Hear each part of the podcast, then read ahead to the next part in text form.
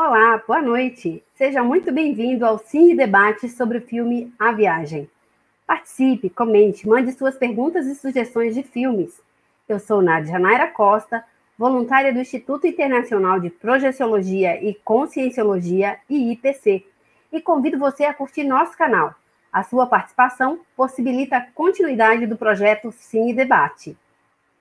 E no filme de hoje, A Viagem, você vai ter a oportunidade de ampliar a sua percepção da trama que envolve seis personagens que se cruzam ao longo do tempo em distintas épocas, mas agora sobre o olhar da conscienciologia. O que conecta essas vidas? Quais acontecimentos e pessoas do nosso passado têm relação com a vida no presente? Como isso pode interferir ou contribuir na nossa caminhada evolutiva? Nossos pesquisadores convidados trazem importantes recortes do filme que ampliam nosso olhar sobre conceitos como inseparabilidade grupocármica ou relações por afinidade, interprisão grupocármica ou vínculo energético negativo, paragenética ou genética extrafísica e muito mais.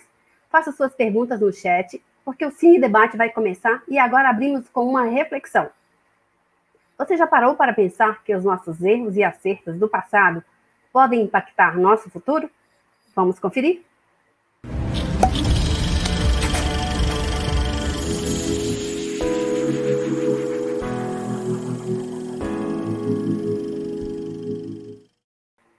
Agora vamos chamar nossos convidados.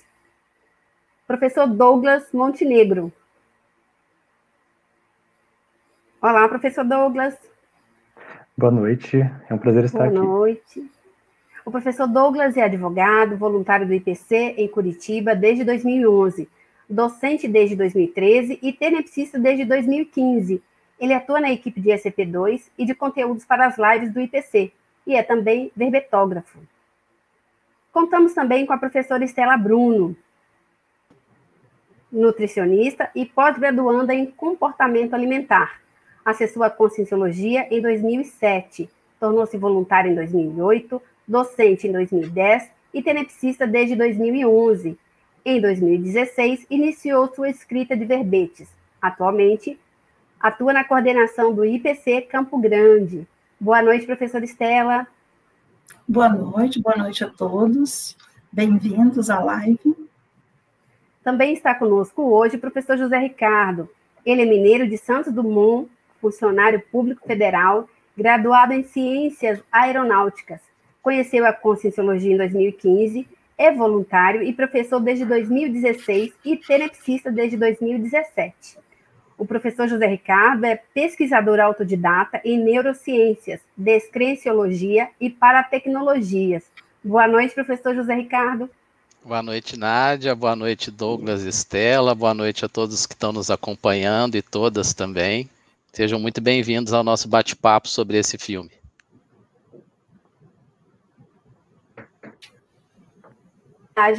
Convidamos a professora Estela Bruno. É com você, professora. Bom, então, a, a proposta da, do Cine Debate hoje é fazer uma análise sobre o filme A Viagem. Mas não é uma análise no sentido de avaliar o desempenho dos atores, o enredo, a, né, o, a forma como os diretores se comportaram para conduzir essa, esse filme, essa trama, mas fazer uma análise sob a luz da conscienciologia a mola mestra desse filme, vocês vão perceber que ela se desenrola em torno das múltiplas vidas de alguns personagens.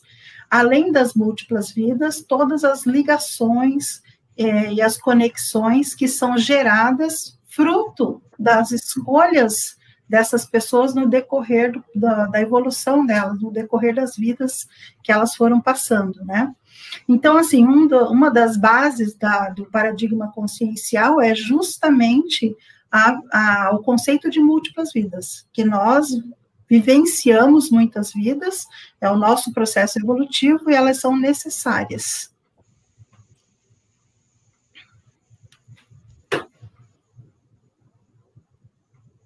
Sem som, professora. E agora vamos ampliar nossa percepção, já entrando no filme, porque muitas pessoas estão nos assistindo do Brasil inteiro e agora da Argentina, Portugal, Holanda, hoje conosco. Gostaríamos de abraçar cada pessoa, mas sintam-se todos acolhidos e vamos iniciar então o nosso debate. A professora Estela nos trouxe a questão da, do grupo Karma da inseparabilidade. Eu gostaria de ouvir o professor José Ricardo ampliando a perspectiva dessa inseparabilidade ou relações por afinidade. Bom, Nádia e Estela, esse filme ele é muito bacana nesse aspecto, porque essa conexão que existe entre os vários personagens que um, mesmo ator representa, ela demonstra essa teoria no, que nós propomos na conscienciologia de que a consciência ela é imortal e ela vive múltiplas experiências intrafísicas. Então nós vamos ver, por exemplo, Tom Hanks desde o médico lá no meio do século XIX até aquele nativo um pouco aborígene da última sequência do filme, que é naquele futuro pós-apocalíptico em que ele convive com a Hale Berry como senciente. E, e, essa questão da inseparabilidade, ela fica muito clara nesses recortes que a história nos traz, porque você vai vendo os personagens se alternando entre protagonistas e figurantes ao longo de cada uma das narrativas. E sempre essas narrativas são permeadas por algumas características interessantes, em que o papel de cada personagem ele vai variando conforme o processo evolutivo que ele vai tendo ao longo dessas múltiplas vidas. Então, toda essa questão da inseparabilidade grupo kármica, ela vem desse processo de termos algum grupo de pessoas que são de consciência, que são mais afinizadas e evoluem mais ou menos juntas. Lógico que além das relações da inseparabilidade grupo kármica, nós observamos também que tem algumas interprisões, que são aquelas conexões que elas não são necessariamente desejáveis ou resultado de afinidades, mas resultado de questões mal resolvidas, que geralmente tem uma relação entre o papel de vítima e algoz que vai se alternando ali ao longo de cada uma das histórias. Eu acho que o professor Douglas talvez queira complementar alguma coisa também nesse sentido. Bom, é interessante pensar. Ah, primeiro eu só gostaria de agradecer a presença de todos, né? Eu vi vários nos comentários, vários amigos aqui de Curitiba, São Mateus do Sul, né? Tem gente da Holanda, da Argentina assistindo, isso mostra também um pouco essa inseparabilidade, né? Estamos todos conectados agora pela internet. Verdade. Mas a questão, a questão da inseparabilidade é, é justamente isso, né? O filme ilustra muito bem isso, né? Claro, com todas as limitações que existem, né? Na, no, no enredo ali, né? No, na, nessa, no, no filme em si, mas mostra que nossas relações, elas são formadas por, por afinidades, é a questão justamente da inseparabilidade, né? Então, é, a gente entende que existem grupos de evolução, grupos evolutivos, né, que a gente pode chamar de grupo karma. Aquela, aquelas pessoas com quem nos damos bem, aquelas pessoas com, que são neutras para a gente e aquelas com quem a gente se dá, se dá mal, né. E tudo indica que até ocorrer a separação, né, a libertação do grupo inicial em que a gente se manifesta, que a gente criou as interprisões iniciais, leva tempo.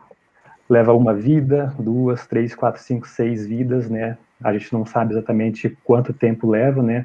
Fato é que é, a gente observa no filme, ele avança um pouco nisso, né? Essa questão de que a partir do momento que você consegue sair daquele grupo patológico, negativo, nosológico, nosográfico, né, e fazer assistência para aquele grupo, você começa justamente a vivenciar a fase da libertação, né? Então, é, pr primeiro você vai criar, criou aquela interprisão, aí você vai ser vítima daquele mecanismo que você ajudou a criar, né? Até é, e queimando o karma, né? Para fazer essa essa libertação.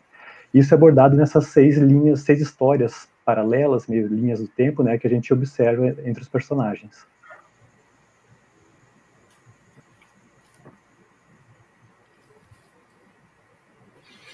Ah, dentro do, do conceito lá de seriexologia, nós percebemos que é, dentro do filme, né, dentro dos personagens, nós percebemos que esses personagens eles vão se, se variando no, no, no seu, nos contextos, né, nos seus grupos, enfim, mas não se altera muito o comportamento, não se altera muito o temperamento de cada personagem.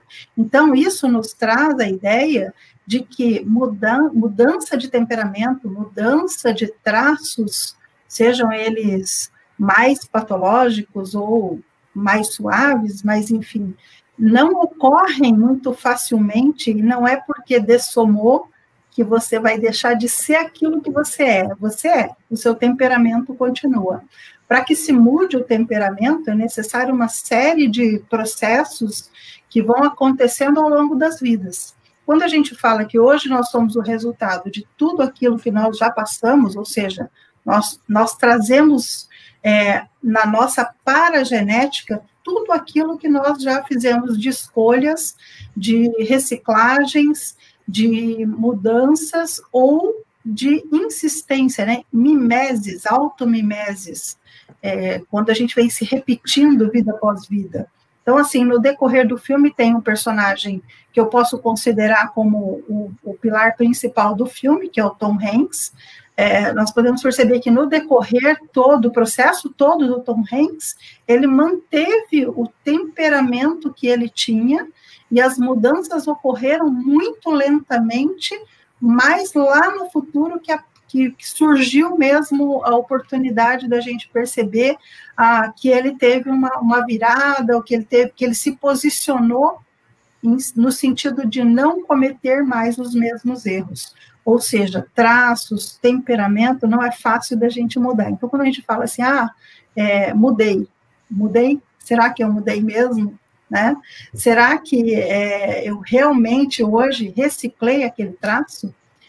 A gente só vai perceber isso no calor do, da, da convivência com o nosso grupo. Né? E grupo Karma é isso, é tudo. É tanto a nossa família, como o nosso grupo de trabalho, como o nosso grupo de voluntários, né? nós somos aqui voluntários, enfim, é, na verdade, todos nós aqui ressomados nesse momento, nesse período ao mesmo tempo, somos um grande grupo Karma, né? Então, que ligação tenho eu com a nossa colega da Holanda, que acabou tá, tá presente aqui assistindo, né? Que ligação tenho eu com essa pessoa? Então, tudo isso é, é importante a gente refletir. E eu gosto do personagem do, dos personagens do Tom Hanks nessa linha, né? Vamos considerar o Tom Hanks como a consciência que está sendo estudada, né? Para ficar mais fácil a linha que ele segue, ela não é uma linha sempre ascendente, né? Ele em 1973, ele não só ajuda a jornalista, que é quando ele é um cientista completamente cético, ele não só ajuda a jornalista, mas ele salva muitas pessoas, porque se acontecesse a sabotagem da usina, muitas pessoas morreriam. E ele ficou diante desse dilema, ele conversa com ela sobre isso, e ele toma a decisão que ele considerava mais acertada, que acabou sendo a decisão mais cosmoética, que beneficiaria um número maior de consciências, sabendo que ele próprio não sobreviveria. E, e, depois, ele, numa vida como escritor, ele comete aquele desatino, além dele ser um bandidão, né, quando ele é aquele escritor na, eu acredito que é 2012, né, aquela fase do filme em que ele é escritor, ele simplesmente mata o crítico, né, que falava mal do livro dele. Provavelmente o livro dele era muito ruim mesmo. Não dá nem para a gente dizer que talvez fosse um bom livro. E, e ele vai nessas idas e vindas, é que ele vai conduzindo esse aprendizado. E um outro exemplo interessante que eu vejo é o personagem do Hugo Weaver, que ele está sempre ali transitando pelo, pelas imaturidades que nós comumente chamamos de maldade. Né? Ele tem vários personagens bastante ma maléficos, vamos dizer assim. Talvez aquele entrevistador ali da Nova Seul fosse o, o menos mal deles, mas ele chega ao ponto, inclusive, de nem ressomar ele se transforma num mega assediador, que é aquela consciência extrafísica que fica se encarregando de vampirizar as outras e provocar o medo, a discórdia e a angústia por onde ele passa. E um outro aspecto interessante dessa fase do filme, que é a última, é que o Tom Hanks ele passa de cientista cético para outra extremidade, que é a da pessoa que tem uma fé e uma crença numa entidade superior que era, a, na verdade, a figura da Sony 451, que havia sido alçada à condição de deusa. Eu acho que todo esse processo aí do filme é bem ilustrativo e bem interessante. Professores, é, vocês abordaram então a, a, inseparabilidade por essas afinidades e a trajetória desse, dessa consciência, né, que vocês centralizaram aí, que é o Tom Hanks. E aí me vem a seguinte questão: como é que a interprisão vai sendo construída ao longo dessas vidas? Eu gostaria de ouvir inicialmente o professor Douglas, né, e também os demais professores. Bom, a gente tem que considerar que nós, como consciência, somos, como a professora Estela e o Zé Ricardo já comentaram, nós somos produto de nossas escolhas, decisões e acontecimentos do passado, né? Então, o que vai nos marcando são esses nossos traumas, nossos sofrimentos, nossos êxitos, né? E também o grupo em que a gente se insere, né? Então, é, se a gente for analisar que eu hoje tenho uma série de traços, traços força, trafores e traços fardos, é, trafares, né? São aqueles que eu preciso melhorar para me qualificar consciencialmente. Isso quer dizer que esses traços eles estão sendo reforçados já faz muito tempo, muito tempo, digo vidas, né? É, muitas vidas. Então, é, a mudança acontece quando a, a, gente decide reciclar, porque saturou da patologia, não aguenta mais aquele mesmo comportamento negativo e os resultados que vêm dele, né? Ou porque o grupo que a gente se inseriu numa vida seguinte é totalmente diferente. A gente já aprende fazendo diferente, né?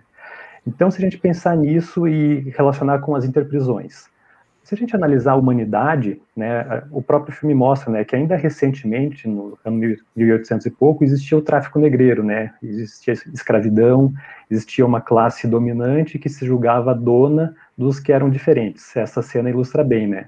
Tem o, o o pessoal da, da elite ali da, da Inglaterra, imagino eu, né, que está indo, é, vendo, tá saindo de um lugar que tem, uma, que tem pessoas diferentes que estão sendo chicoteadas, né, enfim, tanto que um dos personagens que está ali, aquele de cartola, ele vê aquilo naquele contexto, no calor também, né, ele acaba desmaiando. E o que acontece, né? É interessante pegar o filme que tem várias, é, várias cenas com personagens importantes que ficam nos bastidores.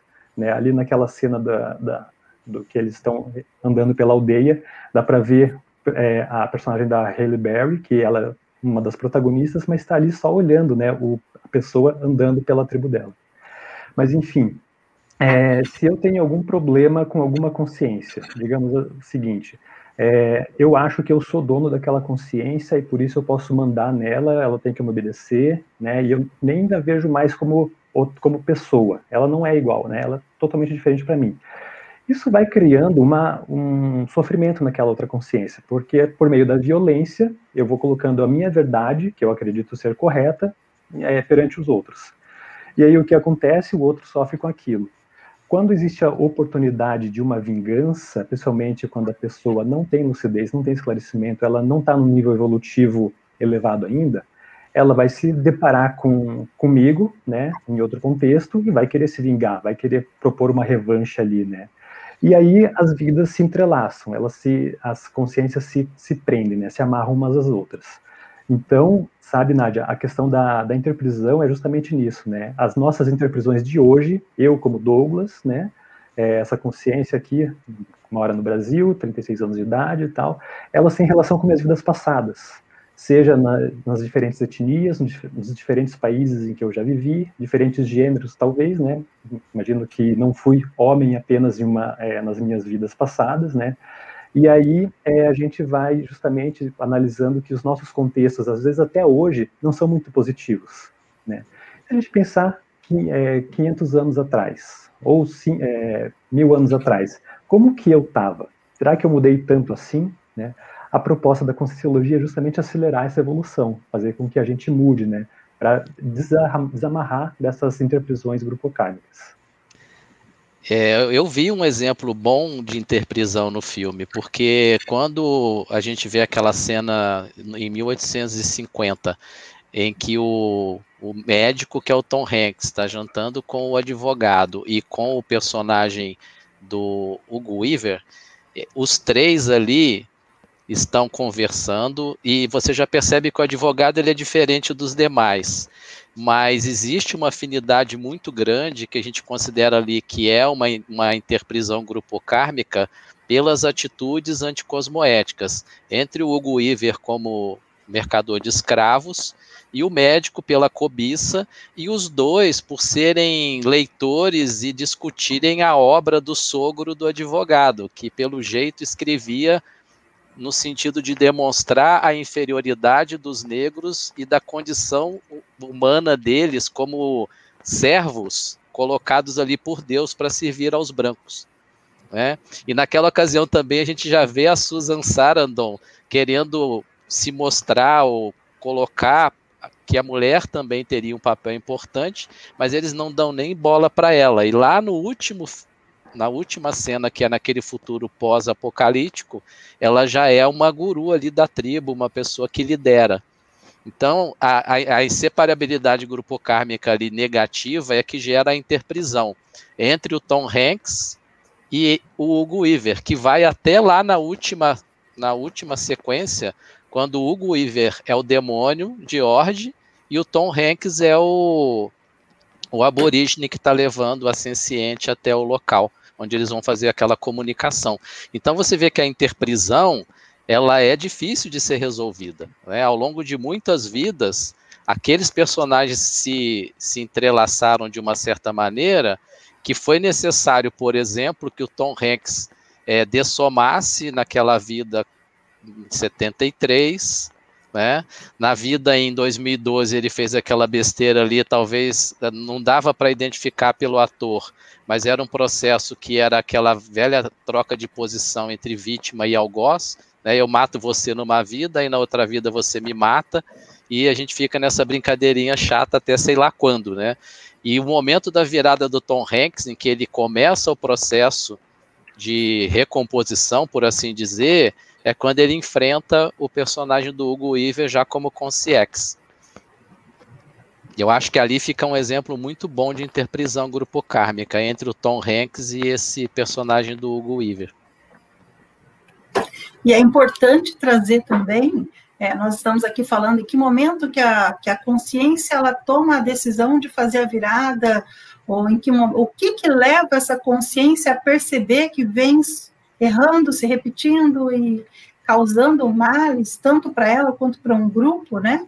Então, tem o conceito da vida crítica, né? A vida crítica é aquela vida onde a consciência ela chegou num ponto de saturação, ela, ela mesmo já não está satisfeita com os, os, contextos que ela vivencia, com a autoconsciencialidade, com a intraconsciencialidade dela, e, e, e começa a se abrir uma brecha para que ela vivencie situações críticas, onde ela se coloca em, em, em xeque, né? ela se coloca, é, se, se começa a se questionar e, e muito, muitas das vezes até se posicionar contra situações que ela vinha vivenciando e só só causando mal, mal, né? No caso do Tom Hanks, né, do personagem do Tom Hanks, isso aconteceu lá no, naquela vida lá no futuro, ou seja, ele passou 500 anos é, lutando entre, né, um pouquinho melhor e caindo novamente, enfim, a, a evolução não, não segue em linha é, ver, é, como fala, não, não, segue só numa linha reta. Ela, ela não é linear não é linear, ela oscila, obrigada, ela oscila, né? Então a gente tem momentos de recaída, é, tem traços que em, em, algum momento eles supitam, né? Eles ficam mais fortes e aí você acaba cedendo a situações e acaba tomando uma decisão errada ou se repetindo em algum momento. E você então, acha que a vida crítica do Tom Hanks foi aquela última, então? Na minha opinião, sim a vida crítica dele foi aquela, que foi aonde ele, ele precisou se posicionar contra o, um mega assediador, né? E, porque se ele é, cedesse, ele não teria toda aquela mudança que aconteceu, né? Que foi o fato dele acabar ficando com a Rebellion como uma parceira e, né, salvar as crianças, enfim, a, aparentemente eles estavam numa outra comunidade, num outro planeta, né? A gente não, não consegue definir, não está muito claro, mas eu acho que a vida crítica dele foi aquela ali, sim. Assim como, vê, a, como a do advogado. Vê, é, ah, pode falar. Como a do advogado, que quando ele estava passeando lá na, na, aldeia, onde ele viu os negros, né, a vida crítica dele foi ali. Ele entrou em contato com uma realidade que ele vivenciava só no papel. Quando ele foi para a prática, quando ele entrou ali naquela energia, viu o negro sendo chicoteado, né, teve a conexão do negro sendo chicoteado com o olhar, houve uma conexão energética ali. É, então ele não ele não suportou aquilo. Ele, ele entrou ele entrou num conflito e foi a partir dali que ele começou a procurar mudar e, e se posicionou. Aquela foi a vida crítica dele, minha opinião. É legal, e assim, você vê como tem amigos invisíveis nesse processo, né? Porque de alguma maneira nós podemos falar que houve amparadores que ampararam tanto aquele escravo quanto o advogado, para que ele fosse salvo do envenenamento e o escravo se tornasse marinheiro do navio, né? Houve um uhum. auxílio mútuo, e foi mais claro ainda para o personagem do Tom Hanks na última sequência, quando ele teve aquelas três afirmações pré-cognitivas, que era para ele se esconder debaixo da ponte, não soltar a corda e não matar o que dormia, né? Ele, inclusive, desobedeceu a terceira e quase que botou tudo a perder. Então, você veja que existe, a partir do momento que a consciência toma uma decisão de fazer algo melhor, tem gente ali que está torcendo por ela e, e vai contribuir do extrafísico e vão haver sincronicidades que vão favorecer esse movimento da consciência. Eu achei, achei bem interessante isso que você trouxe, porque me ocorreu isso aqui agora. É, bacana. E um ponto importante que vocês talvez possam ampliar aí também é a questão da é, assistencialidade, né? O paradigma da assistência, que ficou evidente nessa viragem dele. Foi essa assistência que favoreceu essa percepção, esse autodesassédio? Como é que vocês podem ampliar essa questão? Olha, eu imagino que sim, né? Porque a gente observa que o filme mostra quase todas as, as as linhas né, do tempo mostram um conflito de classes. Né? Tem os dominados e os dominadores, os opressores e os oprimidos. Né? E o interessante é ver justamente isso, que às vezes parte do, do grupo que é vítima, do oprimido, né, fazendo assistência ao opressor né, para fazer uma viragem. Né, o, o exemplo do, do escravo que está no navio, né, ele tava, ia ser vendido ali, provavelmente, né, e aí ele começa a ajudar o advogado, né? E depois o que acontece? Ele fica livre, né? E o advogado tem aí essa, justamente essa mudança, como a Estela falou, a vida crítica, né? Então, é, no processo evolutivo, a assistência permeia sempre, né? Não, não, interessa quem, né? Não interessa quando, e sim os efeitos das, das ações que você desempenha, né?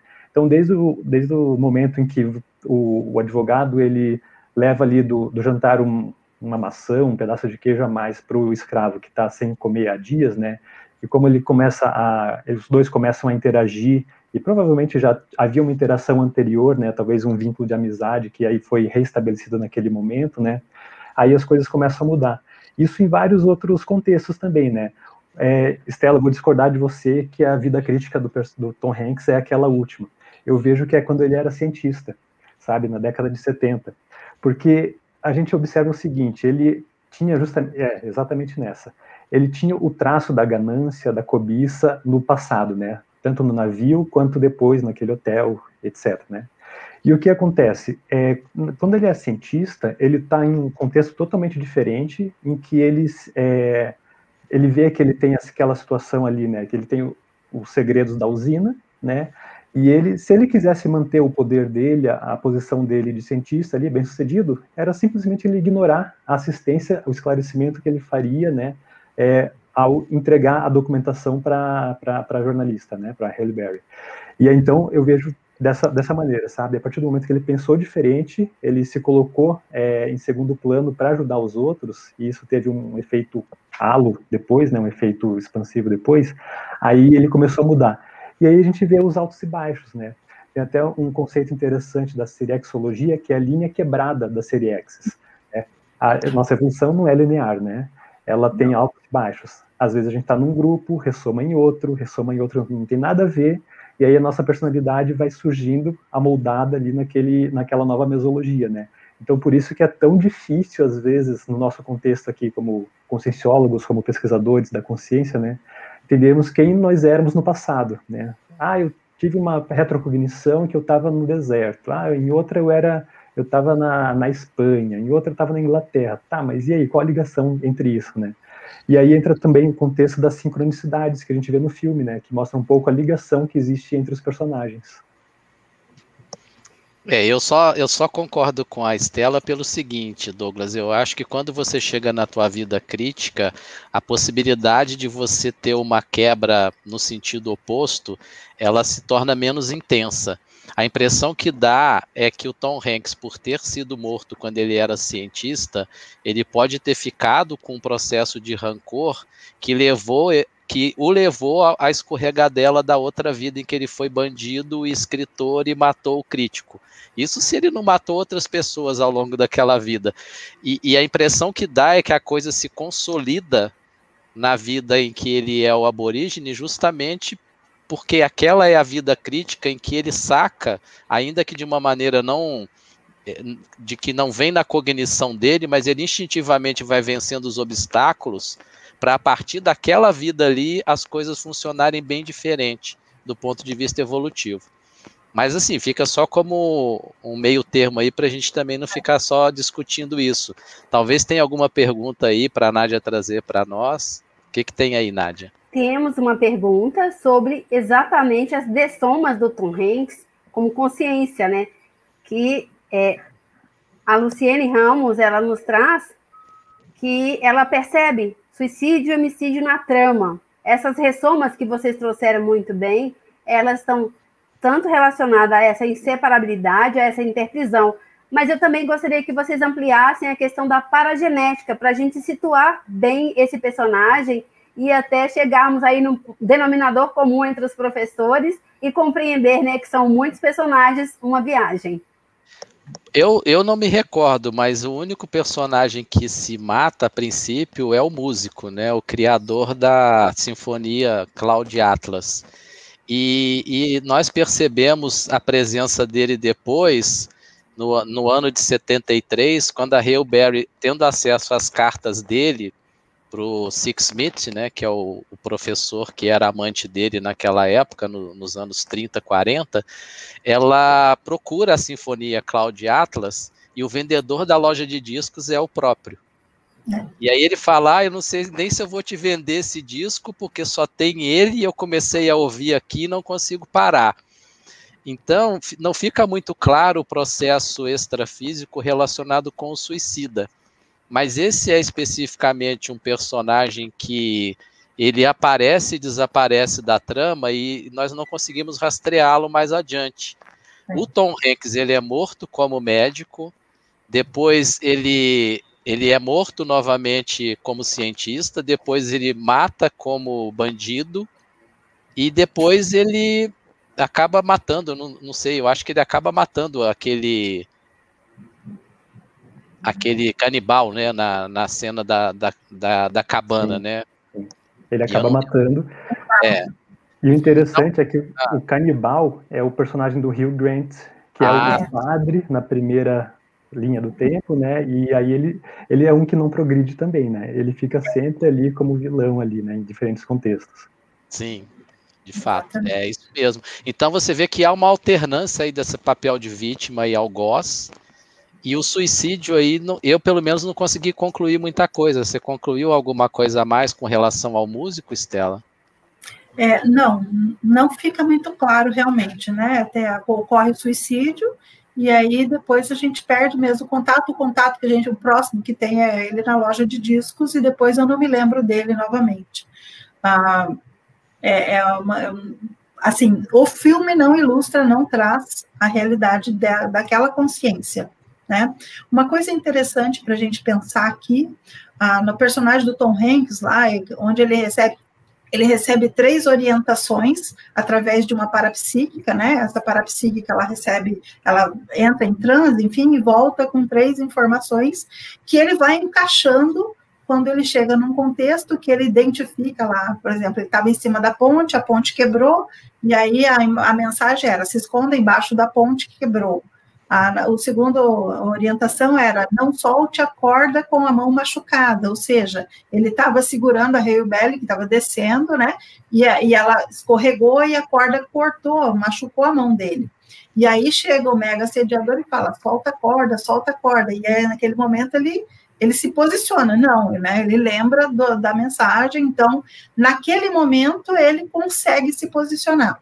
Só que a terceira mensagem é: não mate o, a consciência lá que estava dormindo, que é o, o Bill Grant, né? Que era um, um canibal lá naquela, naquele contexto. É, o que, que acontece? Ele cede ao emocional. Então, ele deixa de usar o discernimento e cede ao emocional.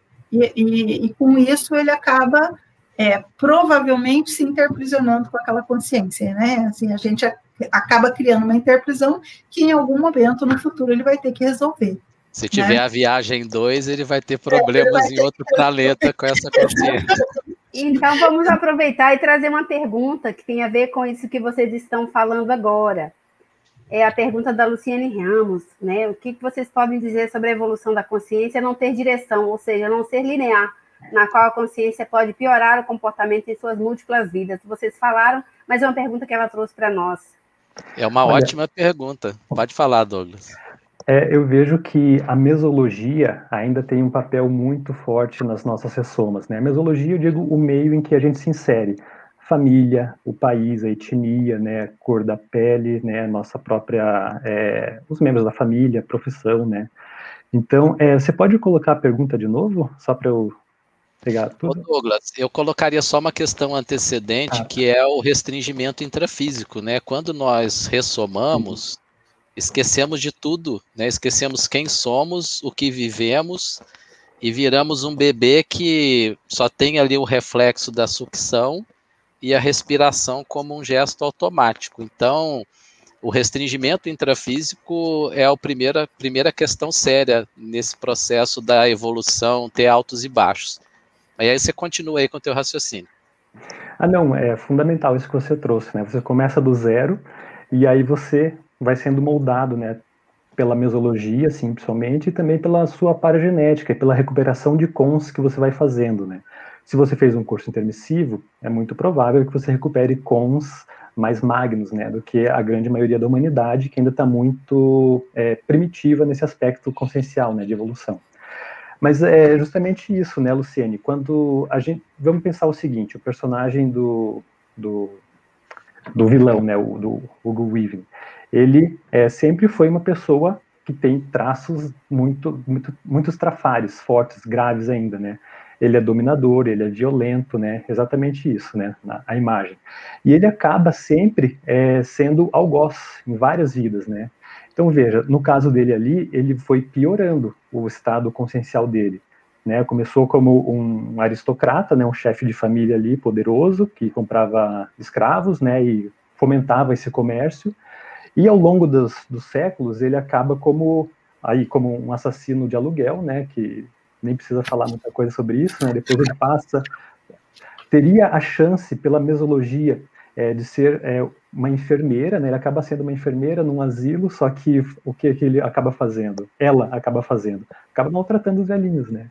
E no futuro é, se torna um personagem importante do, dos dominadores ali da exatamente esse, né? Da, da não vou lembrar agora dos sangues puros, né? Enfim, e aí, no, mas no final, ele se torna esse, aquele mega sediador que influencia a tribo negativamente, né? Esse personagem aí que está retratado, e tanto dos aborígenes quanto dos canibais, né? Então, é, ele acaba, ele só vai se, se prejudicando, né?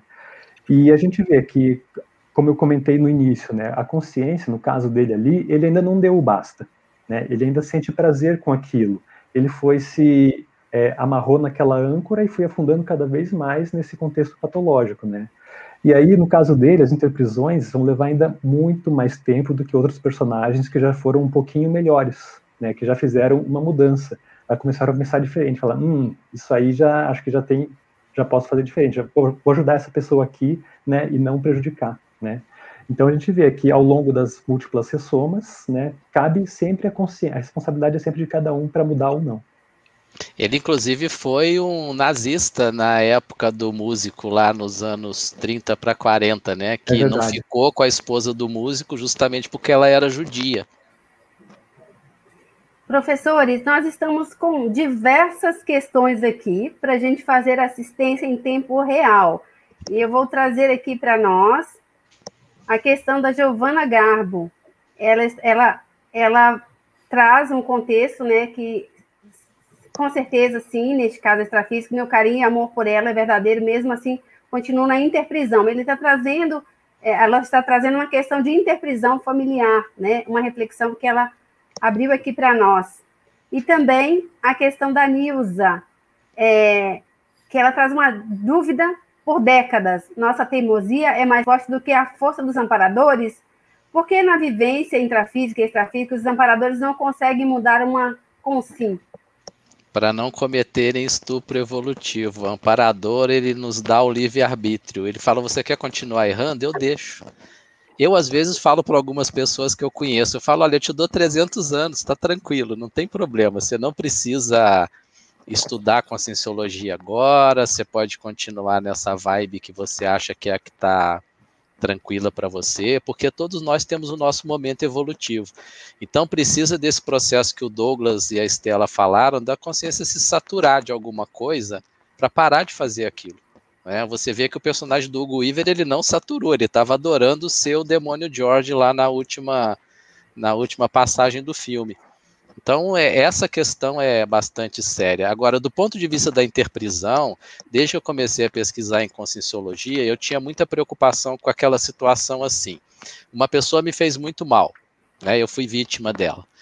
É, eu consigo me livrar da interprisão de que maneira? E, e, eu entendo que eu consigo sair da interprisão liberando aquela consciência da interprisão. Como? Perdoando superando aquela mágoa que ela me causou, aquela expectativa frustrada que eu tive em relação a ela, ao nível evolutivo dela, ou que ela poderia fazer em relação a mim. Porque a partir do momento que eu consigo perdoar, passa a ser um problema daquela consciência. Né? Vamos pensar assim: o, o personagem do Tom Hanks, ele, pelo jeito, ele teve uma vida longa, e próspera num outro planeta com a esposa dele e viveu uma vida totalmente diferente que muito provavelmente permitiu a ele superar a questão da interprisão dele com o demônio de Orge. Mas ninguém garante que ele tenha realmente perdoado. É possível que sim. E como a gente, eu até brinquei, né? Aquele, aquele canibal que ele matou provavelmente vai querer tirar satisfação com ele extrafisicamente. Porque o, eu acho que eu já ouvi até o professor Valdo falando isso, que para sair do ciclo vítima-algoz é só quando a vítima faz assistência para o algoz. Ela compreende o nível evolutivo de quem fez o mal para ela, quem tirou a vida ou fez algum outro tipo de coisa ruim, e, e dá o perdão. Porque, na verdade, o perdão ele liberta a vítima, mais do que o algoz. Eu vejo dessa maneira. Seria Professor Estela. Opa. Não, só um complemento, né, um parênteses. Seria até um é. pré-requisito para fazer assistência, você conseguir perdoar. Porque se você tem mágoa ali, você não vai conseguir ajudar o outro. Você vai querer, de uma forma ou de outra, ter alguma satisfação malévola, né? É, então, no mínimo, no mínimo você vai desprezar e ser indiferente, né, Douglas, ao invés de assistir, né? Uhum. Chega junto aí, Estela, desculpa aí. Professora Estela, temos uma pergunta aqui que você pode nos ajudar a responder para a Giovana Gabardo novamente. Quando não conseguimos criar empatia com a consciência que temos certeza que faz parte da interprisão, karma, o que acontece, né? A interprisão kármica e a questão ética, o que acontece com nessa relação, nessa interprisão? É, a questão da empatia é um processo de aprendizado. A gente aprende a ser empático, né? Então, assim, é um traço que pode ser desenvolvido. Então, é, de repente, essa consciência que você diz, eu não sei qual é o contexto, mas enfim, a, a, essa consciência que você diz que tem uma interprisão, até que ponto que é essa interprisão não está vindo, partindo é, com mais força da sua parte? Né? Você está aqui reforçando, acho que parece que eu já vi duas vezes você citar essa questão dessa interprisão, né? Então, assim, então isso está incomodando a você, tá? Então, a pergunta que se deve fazer é assim, por que, que eu estou incomodada com essa consciência? Porque a consciência, ela está no processo dela, entende? É, se você começar a olhar essa consciência como uma consciência imatura, que está no processo dela, em algum momento ela vai é, passar pelo, pela saturação e vai querer também se renovar. Quando você desfocar dessa interprisão, desfocar desse processo todo e começar a fazer assistência para quem é possível, que está perto de você, né? Naturalmente você vai começar a alterar um pouco esse campo energético que se forma cada vez que você toca nesse assunto. Assim, é, é, eu, eu pude é, captar ou perceber aqui de alguma forma que tem um desconforto, tem um incômodo em relação a isso. Desfoca, né, desse des... foca em outra coisa. Foca no que é possível fazer nesse momento e vai desenvolvendo o processo de empatia com aquilo que é possível.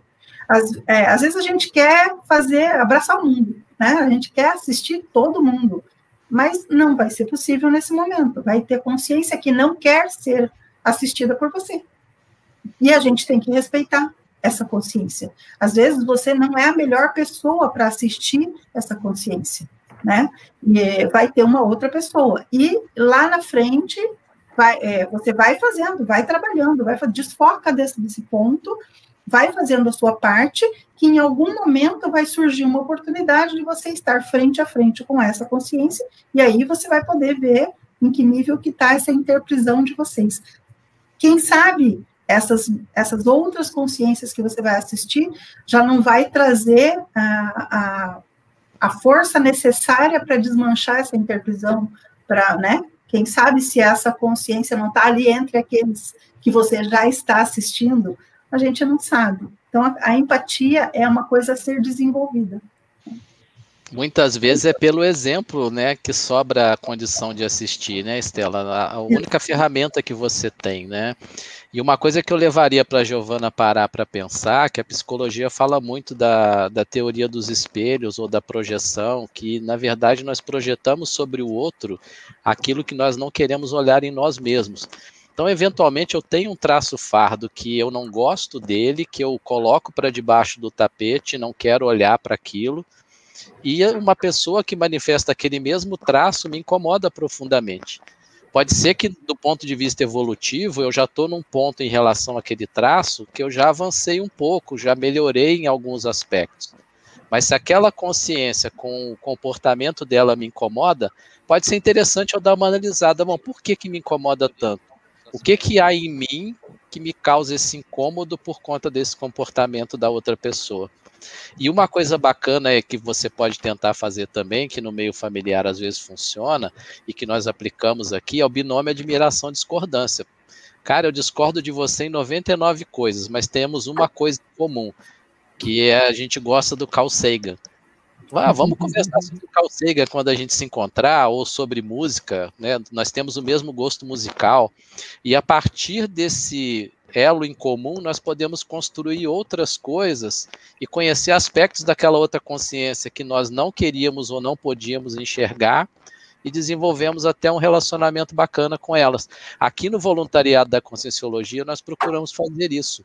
É provável e possível que muitos de nós que nos encontramos aqui estivemos em lados opostos no passado, em outras vidas, lutando por alguma coisa, um ideal, um punhado de dinheiro, um, um pedaço de pão, e o que nós buscamos aqui, quando não damos bem com uma pessoa, é falar assim: bom, o que, que eu vejo de positivo nessa pessoa para focar naquele aspecto positivo dela. E isso ajuda a melhorar a convivência. E tem outras coisas que só o tempo mesmo resolve, né, Estela? Nós temos aqui uma outra pergunta muito interessante, que aí faz alusão diretamente ao filme e que vocês contextualizam também no intrafísico, é que mesmo com as oscilações, o Júlio, né, está nos perguntando, mesmo com as oscilações, você consegue perceber algum traço força de alguma das personagens que reincide, reincide nas múltiplas vidas? O Júlio tem sugerido também, inclusive, a leitura do livro que traça, descreve a personalidade de maneira mais intensa de cada um dos, dos, dos personagens do filme. Olha, o primeiro, respondendo ao Júlio, né, o primeiro traço que, eu, que me vem assim, né, fazendo uma retrospectiva do filme, é a determinação em que, que o advogado ele tem como é, é, pela for, fortaleza de caráter, né, em fazer o que ele acha que é o certo ali, né, o que é o melhor para todos. Na primeira vida que aparece ali, ele se posiciona contra o sogro, né, e contra o capitão do navio, né, para proteger o, o, o, escravo, que depois não é mais, torna, é, deixa de ser escravo. No futuro, ele demonstra justamente essa, essa força, né, para se é, para exercer o papel dele de capitão, acho que da, da revolução ali contra os, aquelas pessoas dominadoras, né? Então esse é o primeiro que, que me ocorre. Não sei se os professores vê, vislumbram alguma outra coisa, mas esse acho que é um ponto importante que propulsiona a evolução dele. É a coragem, né, que eles apresentam. E aí você vê que o personagem da Hale Berry também tem essa característica da coragem, né? Ela, ela em outras fases do filme, ela ela meramente aparece, mas quando ela é protagonista, principalmente na condição de jornalista, você consegue observar isso nela também, né? A coragem. Professores, eu tenho aqui uma pergunta que vai se encaixar na questão da paragenética, né, da genética extrafísica. É uma pergunta que a Rosi Mauro trouxe, e ela diz o seguinte: na minha opinião, as vidas e cenários são diversos mas a essência da pessoa é sempre a mesma. Cabe à pessoa querer evoluir ou não e trabalhar para evoluir. O que isso tem a ver com a paragenética, que é um dos nossos subtemas? A essência é, é o temperamento, né, Estela? Exatamente, eu já ia falar. Eu trouxe a questão do temperamento, né, anteriormente, é, e, e, ó, eu, eu discordo com. Pode pôr a pergunta de novo? Eu discordo quando ela fala que a gente é, vivencia, a essência da pessoa é sempre a mesma. É a mesma até que ela se, é, se, se posicione para alterar aquilo. Né? Então, assim, o temperamento, ele é o mesmo até que você se sature de, de alguma forma daquilo que não está sendo bom, daquilo que não está te trazendo é, nada de produtivo, de positivo, e aí você começa a alterar. Então, é possível alterar sim, né? Agora, os traços é, força, eles, é, às vezes, eles estão ali, estão latentes, eles estão adormecidos, né?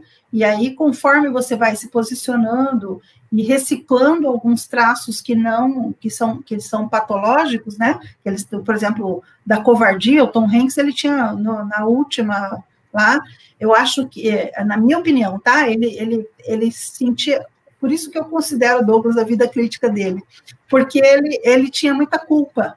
E a culpa fazia ele ficar covarde, ele não se posicionava. Por quê? Porque nas outras vezes, quando ele se posicionou, ele fez alguma coisa errada. Então, o processo da culpa pesava muito nele, tanto que o George pegava ele pela culpa, né? O George tentou, quando ele estava lá naquele contexto com a, onde eles acessaram lá a gravação da, da Sony, é, ele tentou de várias formas, né?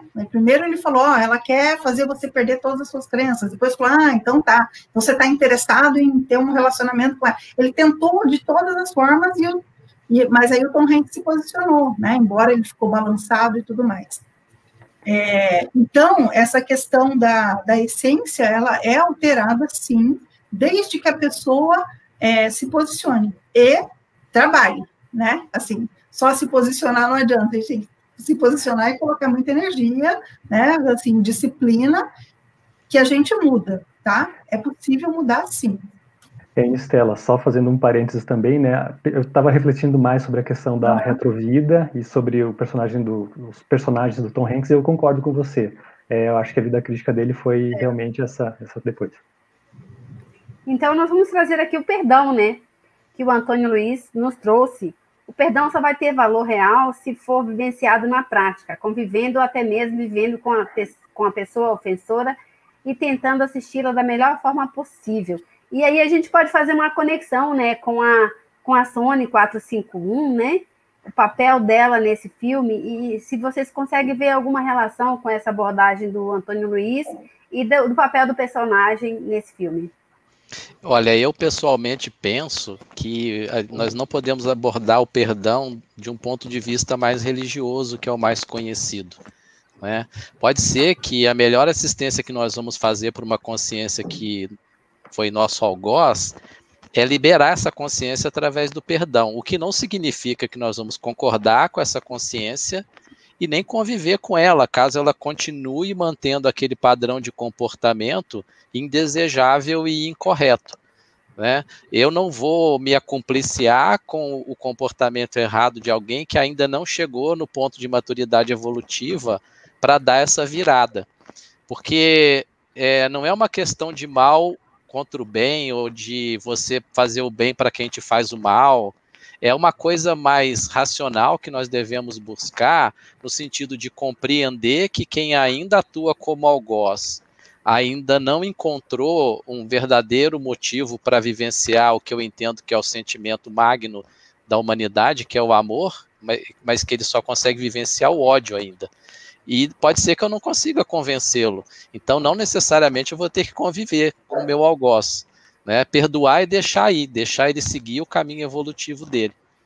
Assistir na, na medida em que for possível né, à medida que realmente for demonstrado que é possível ajudar e que aquela pessoa realmente está pronta para receber essa assistência. Porque tá. senão a coisa ficaria meio complicada. Ah, para que a gente possa perdoar, primeiro a gente precisa aceitar, é, porque assim existe um contexto religioso de não aceitar que aquela pessoa me fez o mal, eu tenho que perdoar, né? Enfim, é, para perdoar, eu preciso primeiro aceitar isso. Eu fui magoada, eu estou magoada, e a partir daí você começar a fazer um trabalho de libertar essa pessoa. E só puxando uma outra questão aí, Nádia, que eu acho bacana citar como descrenciólogo, né, eu até lembro para os colegas aí do princípio da descrença, que está aqui atrás, não acreditem em nada nem mesmo no que estamos falando aqui nessa live, vamos buscar a experimentação e tirar nossas próprias conclusões. E, lógico, nós admitimos o que está sendo dito aqui, né? Múltiplas vidas, multidimensionalidade, assediadores, amparadores e inseparabilidade, grupo kármico e etc. Mas é importante manter essa questão específica da crença bem resolvida. Eu acho interessante o exemplo do Tom Hanks, quando ele é cientista, que ele fala para repórter, né? Ah, eu não, não dou conta de nada dessas coisas aí de espiritualidade, não com essas palavras, né? Mas ele demonstra claramente que ele é um cético ele está, vamos dizer assim, no polo oposto ali do pêndulo da crença. Ele é aquele que acredita que não existe nada além da matéria. Ele acha que ele está livre disso por ser cético. Na verdade, na minha opinião, ele é crente como qualquer um outro. E na vida que ele é aborígene, ele se torna crente pelo outro lado, pela crença num ser superior, divino, que depois a, a senciente mostra para ele que, na verdade, foi uma pessoa real, de carne e osso, e não uma deusa como ele pensava que fosse. E ele até fica muito surpreso com aquele fato, não é? mas aparentemente ele vai acabar aprendendo a respeito disso ao conviver com a Hailberry depois ao longo da vida dele, porque aparentemente os sencientes eles estão num nível evolutivo e consciencial um pouco mais adiantado. Era isso que eu queria colocar antes de terminar aí o nosso tempo. Obrigado. Isso. Obrigada. Está quase chegando ao final. Nós temos aquela pergunta que o professor Douglas é, deve achar bastante curiosa. Qual é o papel da marca de nascença na história? Quem nos traz isso é o Guilherme Vasconcelos. Interessante, né? A marca de nascença. O que será que isso quer dizer? Né? Será que não seria uma mera alegoria do filme? Ou será que tem realmente um significado por trás, né? Mas mas, enfim, é, a gente estava conversando, eu e os outros professores, sobre isso, né, é, sobre essa marca, e a gente, inclusive, não decidiu abordar tanto, porque a gente não viu é, aspectos serexológicos, paragenéticos em relação a ela. Se você for analisar, você vê que são personagens, atores até, diferentes que apresentam essa marca, né? Tem a Somni, que é a, a coreana, a clone, tem a, a, a Halle Berry, que é a jornalista, aí tem o, o músico, né, década de 30, não existe nenhuma relação entre eles é, é, é, em relação à marca em si, né, ao cometa, a cicatriz de cometa ali que eles têm. Mas o que é, até fazendo um, extrapolando um pouco o tema daqui do, da, da live, né, Guilherme, se você quiser pesquisar um pouco mais sobre essas marcas e elocubrar sobre relações de pessoas que têm marcas parecidas, pesquise o tema dragona parapsíquica tá? porque vai pode indicar que se, acho que no filme não, não tem muita relação com isso, né? Mas pode a dragona é um, uma marca específica que pessoas de um grupo parapsíquico do, da antiguidade tinham e aí acabam se reencontrando por causa da, dessa marca, né? É um, no ombro uma, tipo, um tipo de verruga. Mas é Eu ia até falar isso mesmo, Douglas. Se você pensar, por exemplo, que essas pessoas que tinham a marca do cometa foram de uma tribo ancestral muito antiga que tatuava o cometa na pele, né? Pode ser que essa marca tenha transitado aí vida, entre vidas e vidas dentro de um aspecto que seria paragenético, né? Daria para a gente pensar, por exemplo, que membros de uma máfia que usa tatuagem talvez nascessem numa próxima vida com alguma marca semelhante àquela tatuagem da que representava a figura dele naquela naquele grupo, né? Uma, até mesmo uma interprisão mesmo, né? O nosso Cine Debate está chegando ao final e eu convido os professores a fazerem suas considerações para encerrarmos e partirmos para uma próxima live daqui a 15 dias. Olha, foi um prazer muito grande estar aqui batendo esse papo. É um filme bacana.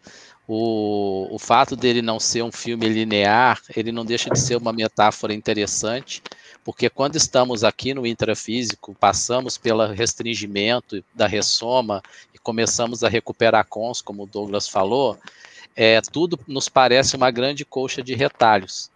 E nós vamos juntando, como pesquisadores, os retalhos dessa coxa para tentar compreender a nossa própria para-história.